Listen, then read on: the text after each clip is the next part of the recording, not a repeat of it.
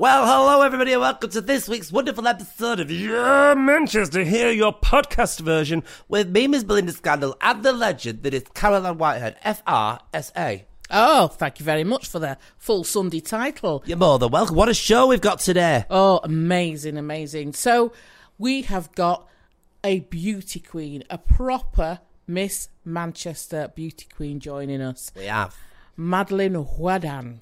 Very good, very good indeed. And let's meet our first guest, the one and only Paul Anthony and Stuart Crowther. Uh, it's a play. Yeah. Uh, very queer, very camp, very Yeah. gay. Love. Um, set in uh, sort of Manchester through the 70s, 80s, and 90s. We follow the character that I play, Freddie, Mm-hmm. uh, through his journey of self discovery. Um, So tell us more about Freddie then. What is, what's he? Who is he? Uh, so, brought up in not the nicest of households. Uh, very sort of homophobic working class background. right. Moves out when he's 18 to the big city. Sort of lives The big city of Manchester. the big city of London. Oh, it was going so well. No, it's Manchester. It, it definitely Manchester. Which is sort of London, then I'm very northern, so it became, Yes. let's say he went to Manchester. Let's say he went to Manchester. definitely, definitely. Um, and uh, so, how does the story develop then? What do we Uh, see? so we sort of see Freddie meet sort of his tribe Mhm. and sort of the things that he does that sort of the traps he falls into uh, through that journey of self-discovery. Uh, people that he meets that he probably shouldn't have met. Yes. People that he becomes romantically involved with that he shouldn't, and there Really? might just be a killer inside one. Is this one of those shows whereby the audience are involved as well? Yes. Oh, I love those. oh, I love it. Bit of an Love it. immersive moment. Yeah. How, how do we get the audience involved in it? So it's actually taking place. It's really exciting. It's in a hidden nightclub, which is like a true like Manchester hidden gem, if you pardon what's it. Um, converted mill that's now a nightclub. Yeah. That real kind of underground nightclubby feel. So it all takes place in there. So the kind of scenes from Freddie's life are interspersed with. Uh, like club classics back from the day, um, and the audience are invo- encouraged to dress in their finest club kid wear, join in some of the scenes. The actors will dance You remember you. them days, Flower? Clubbing away. yes. Did I you? do. What type of a clubby person were you, Flower? Well, I was sort of, I was like, I like funk and soul. Funk and soul. I, I, I was Caron Wheeler. Back to life, back to reality. I see was, it. I was all about Wigan Pier, believe it or not. Strange to believe. Nobody's believing me, are they? No. Nobody's believing No, me at all. It's no. a hard life. Uh, so, when do we get to see this then? Where can we see this? Uh, you can see this at Hidden, Yes. uh, which, Which is is just where? outside Victoria. It's actually Cheetham Hill, but it's Right. like that bit of Salford where it's also Manchester at the same time. It's just outside the city centre. On the precipice. Yes, Yeah. There you go. Yes. Hidden, hiddenclub.co.uk, I think the website is, and it's the 7th to the 9th of September. It's exciting. Oh. isn't it? Yeah. I can't wait for this. No. I, I can't wait. It's just the, the fact that, you know, to dress up and be part of it as well. sure. And, and as you, as the main character, would you like sort of talk to any of the audience to get them involved? Yeah, or- there's a lot of monologuing, a lot of me sort of t- talking, flirting, dancing with sort of the the club goers. Uh, so yeah, a lot of a lot of talking to people. And how do you go about directing a piece like this then? Oh, It's, it's really um, it's lovely, it's so exciting, but because it's going to be in the round as well, so we're inviting the audience to walk anywhere in the club they want to Wow. to change their perspective on the events and stuff. So it's really just me sort of manically running around the room, constantly going, "Can't see you, can't see you." I like that. No, I do. I, like it. that. I like, I like that. it. So is the, is it just you, or is there other actors in it with you? No, no, there's loads of fabulously talented people. Um, we have someone that plays a younger version of me, if you can believe. So that's a You're thing. about twelve, is it? Yeah, I know, I a was thinking fetus, that. essentially. Uh, we have sort of Yeah. my mother character, Yeah. uh, the sort of guy that I meet, Yeah. who's kind of not the most nicest Oh really? guy in the draw now. Oh. So yeah, there's a lot of Oh, it's get layering this up, aren't? I know, I know. Okay. And why, if you were to describe it to somebody, why would you say that they should come and watch this then? It's a night out. We need a night out after the Okay. past eighteen months, Yeah. and it's Yeah. it's a night out. It's a, it's a huge celebration of sort of queer culture Mm-hmm. through the ages. Queer people, or nearly not near enough everybody that's in the cast and on the crew is a queer person. Which so- we love, don't well, yeah. Well, I'm, I'm, I'm going to speak for a straight person here, which, you? which I am. I, I'd be involved. I'd be right there in the middle. Not going there. Um, you're making my life too easy tonight, Caroline. Yeah, yeah. I'm just, I'm just setting them up for you. Thank you. Yeah, Not setting them up. So one more time then. Um, where is it? Where can we watch it? What time is it on? How do people get tickets? Uh, you can go to sodomite.co.uk. Yes, that's sodomite.co.uk for tickets. Good word. Uh, it's 7th to the 9th of September at Hidden Doors at 7.30 for the show at 8 o'clock. It sounds fantastic. Killer. Queen. Killer Queen. Queens, Queens, Queens, Queen. Queen. Queen. Queen. Single, pure, plural. Just, oh. it's all about you. So we have got Miss Manchester going for Miss Great Britain, Madeline Wadan, lovely young lady. She's going to talk uh, to us about the process and also about her charity Code Red. Oh, what does it mean to you to be Miss Manchester? So technically, what it means is that I won the Manchester Heat for Miss Great Britain, and I get to go through to the final of Miss Great Britain, which is in four weeks' time in Leicester. But to me, it's so much more. I'm, as you can tell from my accent, I'm not originally from here, and I moved here five years ago. And this city has just been my the best place I could ever have imagined to move to. It's really like welcoming, and I've loved everything about it, and really thrown myself into it. So it's amazing for me to now represent it at such a, a big stage. Oh, How did you How did you come about getting into being Miss Manchester? How was the process? So you have to apply online, um, and there's a some pageants have like a heat for you to go through, or if you don't have too many girls in that area, then there's an online um, judging process, um, which is what I went through. Um, you submit photos, and you have to write an essay about um, who you are, um, if you've got a platform or a charity that you work with, um, and what your aims are. If you were to be Because this is something that I think actually ties in with a lot of what you do. Mm. Because gone are the days, I believe, now from doing these pageants, as we call them, where it's just about looking pretty. There's a Yeah. lot more to it, and a lot more f- for women. Yeah, if anybody's seen the film Miss Congeniality, it's not like putting a crown on and going world peace. It's not. It's not about. that. It's not about that at all. Wh- What it is, it's a, it's about the humanitarian side of things, um, giving something back, using your platform to highlight any suffering anywhere or any any of the causes. And uh, you're wearing red there. And why are you wearing red? I am wearing red because the platform that I I don't like to call it a platform actually. It's a campaign that I hmm. started before I entered Miss Great Britain. So I was passionate about it prior um, but Code Red is basically a campaign that I created to raise awareness for period poverty here in Great Britain Brilliant. and to also collect donations um, mainly around the Manchester area because that's where I live um, for people who don't have access to sanitary products which is one in ten people here around the UK In the UK, Yeah. one in t- ten Yeah. people don't have access It's shocking. which is shocking and it's not just on the poverty line it's it goes all the way up to anybody and i don't think anyone should have to decide between getting bread and milk or having a clean sanitary or hygiene products. so that's what i've done um, we've c- created um, a campaign called hashtag code red or code red gb on instagram Yeah. and that's what i spent the last year sort of working towards Have you partnered with any um, like food banks as well? Because of course, you know, there's the toiletry section of the food bank, and that's good for Code Red to have a presence there. Have you done anything like that? Absolutely. So when we first started, we used to make boxes. So um, it was like a present box, particularly in lockdowns. There was like a chocolate in there. There was loads of little bits so that people were getting sort of a gift. Whereas now we partner with um, Emily's Pantry. Um, we've got the Salford um, Mother and Baby Food Bank, Two Brews Manchester. Samaritans, there's loads of different charities, and there's loads of other period charities, particularly in Manchester, um, who do a really good job as well. So we give out as to where and where it's needed, um, but it's been brilliant, and luckily a lot of the other pageant girls have joined in and done it in their areas as well. So the plan is, if I win, is to take it. Gl- Yeah. Well, global it would be the dream because it's a global issue, but That'd Great be, fa- that'd be fantastic. I mean, I'm, I'm an ambassador for the Pankhurst Centre, oh, amazing. and uh, that'd be great for the work that they do with the Women's Aid Trust as well. Uh, so we'll have a chat afterwards. have a chat afterwards. But I mean, it is so important. I mean, you mentioned all the campaigns, as you call them there. But I mean, I suppose most of it, or a big chunk of it, is about looking good, isn't it? It is a part of it. It is a beauty pageant at the end of the day, but I think previously, where that was the sole focus, actually now that's a minor part of it. Whereas your interview is so important, how you conduct yourself. Can you speak on stage? Are you inspiring other people to go out and do better things? And um, there's so much more to it that encompasses the winner now rather than who's the prettiest. Let's have a look at this little vitit here, as we call it. Here we go. Look at mm-hmm. me. I mean, you're, you're just stunning Oh, flower, aren't look you? at you. Absolutely stunning. But walking with total force, and in in your eyes, you can see that you mean business, and you want the world to know you know that you're going to be strong and you're going to do it. Mm-hmm. So how long is it until until the final then? Four weeks. Oh, oh my goodness. Right, but you know what? The apple doesn't fall far from the tree. Uh, send your congratulations to your mum.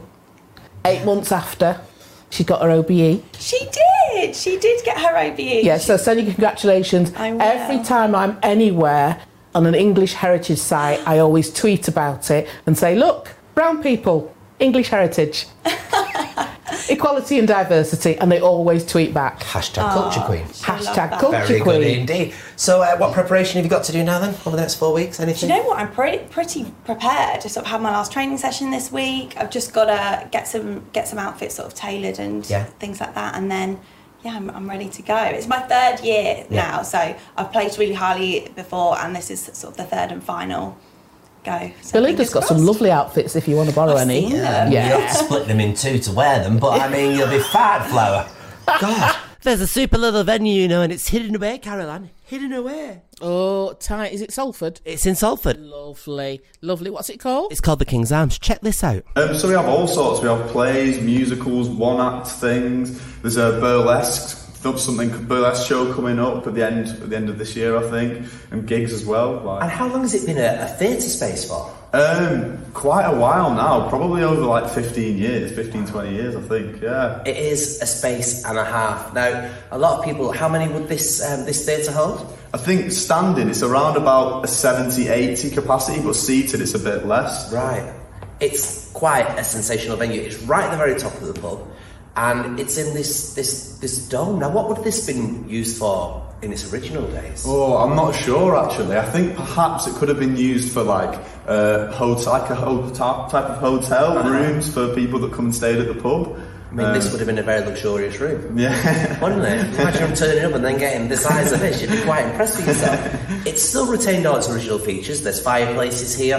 There, there is obviously some bits that have been added, but it's, it's what, what's the secret to the King's Arms then? Why does it do so well? What's its success? I think just because of the combination of creative types of people that it attracts, really, like just such a widespread, different types of people that act in music from different parts of the country, different ethnicities, just seems to bring everyone together, really. And it's also got quite a lot of history behind it. Obviously, it's an old place. I think it dates back to around about 1883, I think. was the first- 1883, yeah. Um, and you've retained a lot of it. Why do you think it's important to retain the, the history of a place as opposed to doing what many do, which is just make it modern, square box? Well, because we should be proud about Salford and our roots, and, and this is like, you know, a good indicator of what it was like back then. But it's so it's such a beautiful space that why why should it need changing? Like it keeps the heritage alive, but also it, with a modern twist because we're doing all these events and, and, and acts and And you speak about heritage. A lot of the places downstairs, like the, the Snugs, uh, are kind of dedicated to, to people that have been, what, that used to frequent this place, is it? Yeah, yeah, of course. So, like downstairs, there was uh, somebody used to work here. I can't quite remember his name, but he loved David Bowie. So that room's now dedicated to him, and we've got all different like pictures of Bowie up there and books Yeah. and things like that. It's so. amazing. And of course, there is a bar here as well. We mustn't forget the bar. CC's Gin Bar is a new feature to the King's Arms. Well, what's that then? Um, so it's just our revamped bar. We did have a bar up there, but it's we're selling like specific types of local gins, Salford gins, and different like concoctions. Like we've got a Marquis Smith themed cocktail called Totally Wired, Right. things like that, basically. So it's all going on. How many days a week are you open?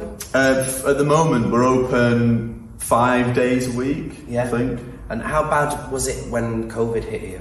It was difficult because, of course, we couldn't have the performances and we, we only had a limited amount of opening time just because people weren't going out as much. They didn't feel as comfortable. But it's great now to have people coming in, just the same old vibe that it was before the pandemic, really. And this place is known for having lots and lots of characters that come and drink here and have fun here. Is there any that you've been that you've seen that stuck out for you? Um, just a lot of the locals just have a great sense of humour, I think. Like they're just your, your standard sort of old school Salfordians where they have like a bit of a rough exterior, but really they're all softies and they have a laugh. And that, so that's, yeah, that's it for me, really. And where will we find you most of the week then? Working behind the bar. Working behind the bar. How long have you been here for? Like three years. Three years. Yeah. And was there a particular reason why you wanted to work specifically here? Um, yeah, because I just knew about the history of it. I knew that Paul Heaton from the Beautiful South used to own it. I knew that like it was just a, a hub for musicians. Like going back to Marquis Smith, he used to come and drink in here, and just like it's just a creative place. And there's no there's no pubs that are like this. Really, it's dead unique. So It is really, really unique. Um, we're going to check the rest of it out. Thank you very much. Yeah, Thank no you. worries. Well, we met a beautiful lady a few years ago, and we've just learned the sad news that she has sadly passed away. We wanted to revisit this interview.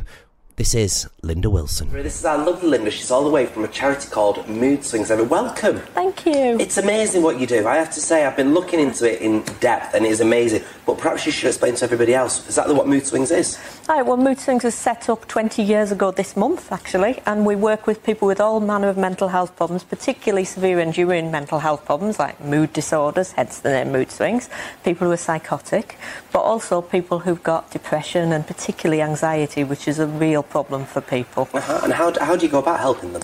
We support them to get better, and that's the key. We want people to make a good recovery, and we think that anybody can recover from mental health problems if they've got the right things in place. When you say recover, do you mean they that they can get rid of their Not issues? necessarily. The people recovery doesn't necessarily mean cure, but managing the problems, making Okay. sure they don't stop you doing what you want to do every day. Because if you're living the life you want to live, it doesn't matter if you've still got the symptoms, as long as you're living the perfect life. No one has a perfect life, but as close as we can get. So, what would you say then to somebody that's watching this who suffers from anxiety? What would you say the first step for them would be in recovery? Well, the first thing to do would be to see the GP if you're worried about somebody. But if you want to try and help yourself, then we say that the three most important things for anxiety are getting out and about a bit, mm-hmm. going out of the house, getting a bit of exercise. You don't have to join a gym, just get some movement and some fresh air. Yeah. Get your sleep sorted out, and we run sleep courses because that's a big part of anxiety, ma- making sure you get the right amount of sleep. Is that that important? Is It really is because that can have a knock-on effect. Anxious people don't sleep very well. If you think about it, anxiety is fear, and when you're Yeah. frightened and you think that you're under threat, you don't sleep very well, do you?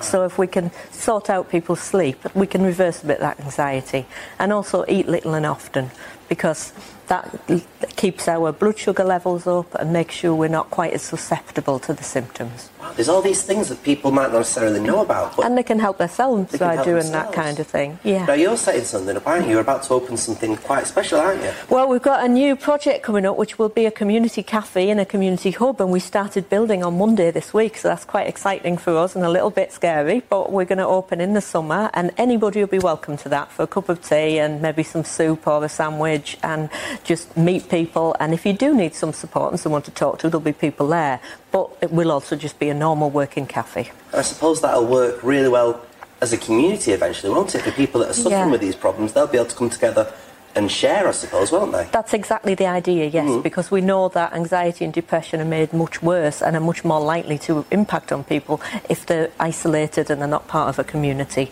So trying to build a community in our local area, which is very urban, is really important to us. There- There's so much from what I read that you're, you're doing so much, you're raising so much money, you're doing this, you're doing that. Mm-hmm. What would you say is the, is the most important thing from your charity that your charity delivers? Well, of course, we raise money in order to keep going and provide the services, but the most important we do is thing we do is provide those services to people who need us, and we provide one-to-one support, which is all around setting goals and helping people to reach those goals. We have groups and things like singing and drama, confidence-building things. That's amazing. And we run courses on things like sleeping better, anxiety management, self confidence and self esteem, anything that helps people to get well, feel well, and get a good work life balance.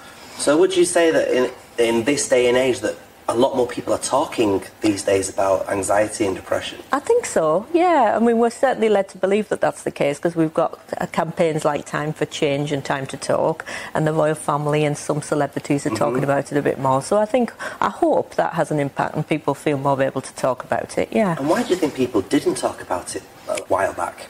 Well, um, there's a lot of stigma around it, and that doesn't affect me because obviously I look at things from a different angle. I talk about mental health all the time, so Yeah. it's no different for me to say I feel I'm coming down with a bit of a cold or to say actually I feel a bit anxious today. To me, I can see no difference.